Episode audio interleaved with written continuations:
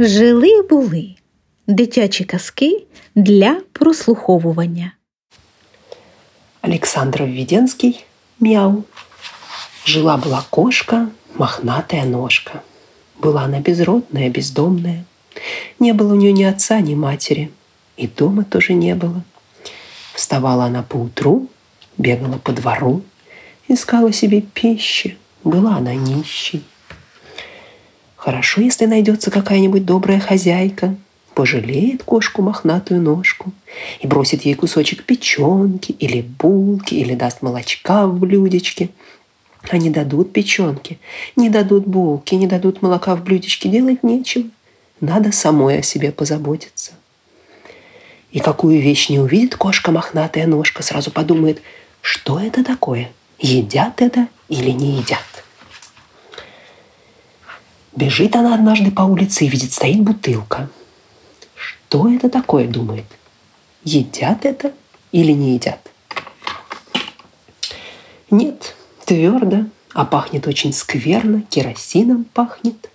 Чихнула кошка мохнатая ножка три раза и хотела дальше бежать, но видит, что бутылка стоит у двери. Дверь открыта, а за дверью темно что там делается, кто там живет, что там едят, никто не знает. Трусит кошка мохнатая ножка, а посмотреть хочется.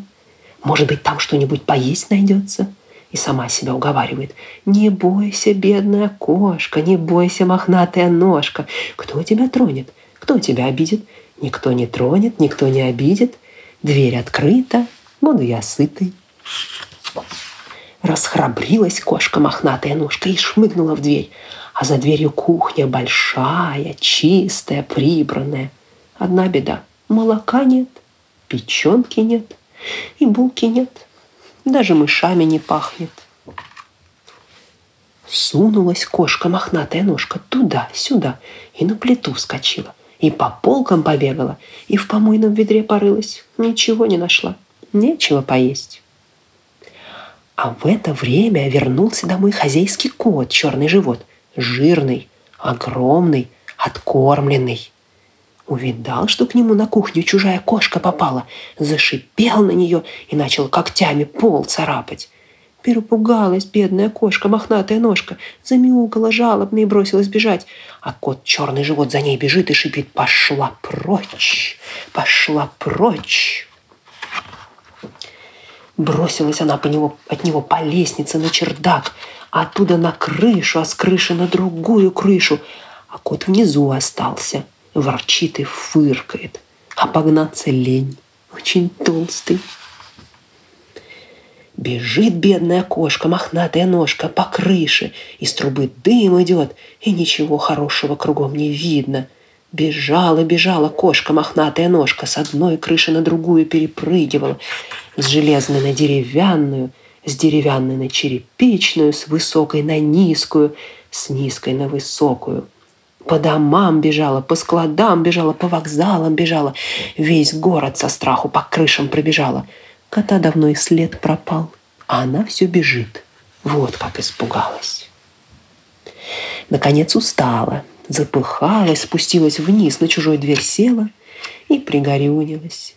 Бедная кошка, бедная мохнатая ножка, пропала я, пропала, куда я попала.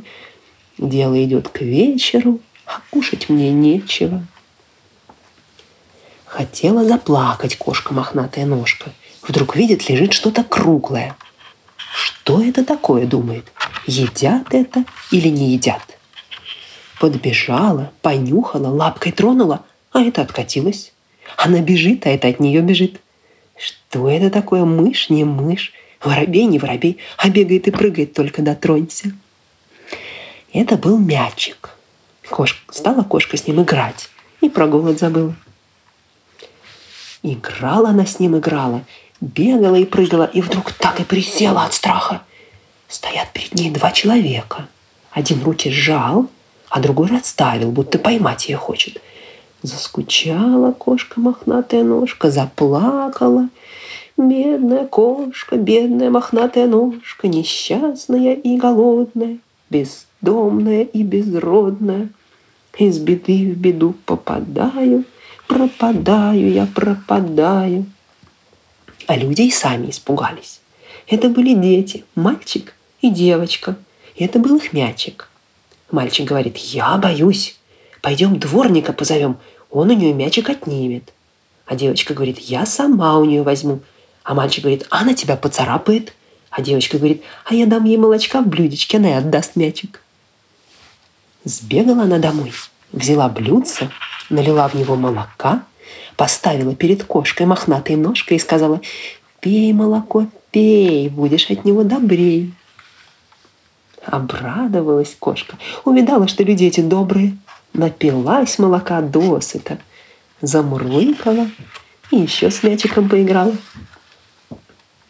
А девочка с мальчиком взяли ее к себе в дом. И стала теперь кошка не безродная и не бездомная. Живет она у мальчика и девочки. Они ее любят, кормят ее вкусным молоком, и булки, и печенки всегда у нее вдоволь. Сидит она под столом в комнате, печка топится, тепло, сытно и хорошо ей теперь живется.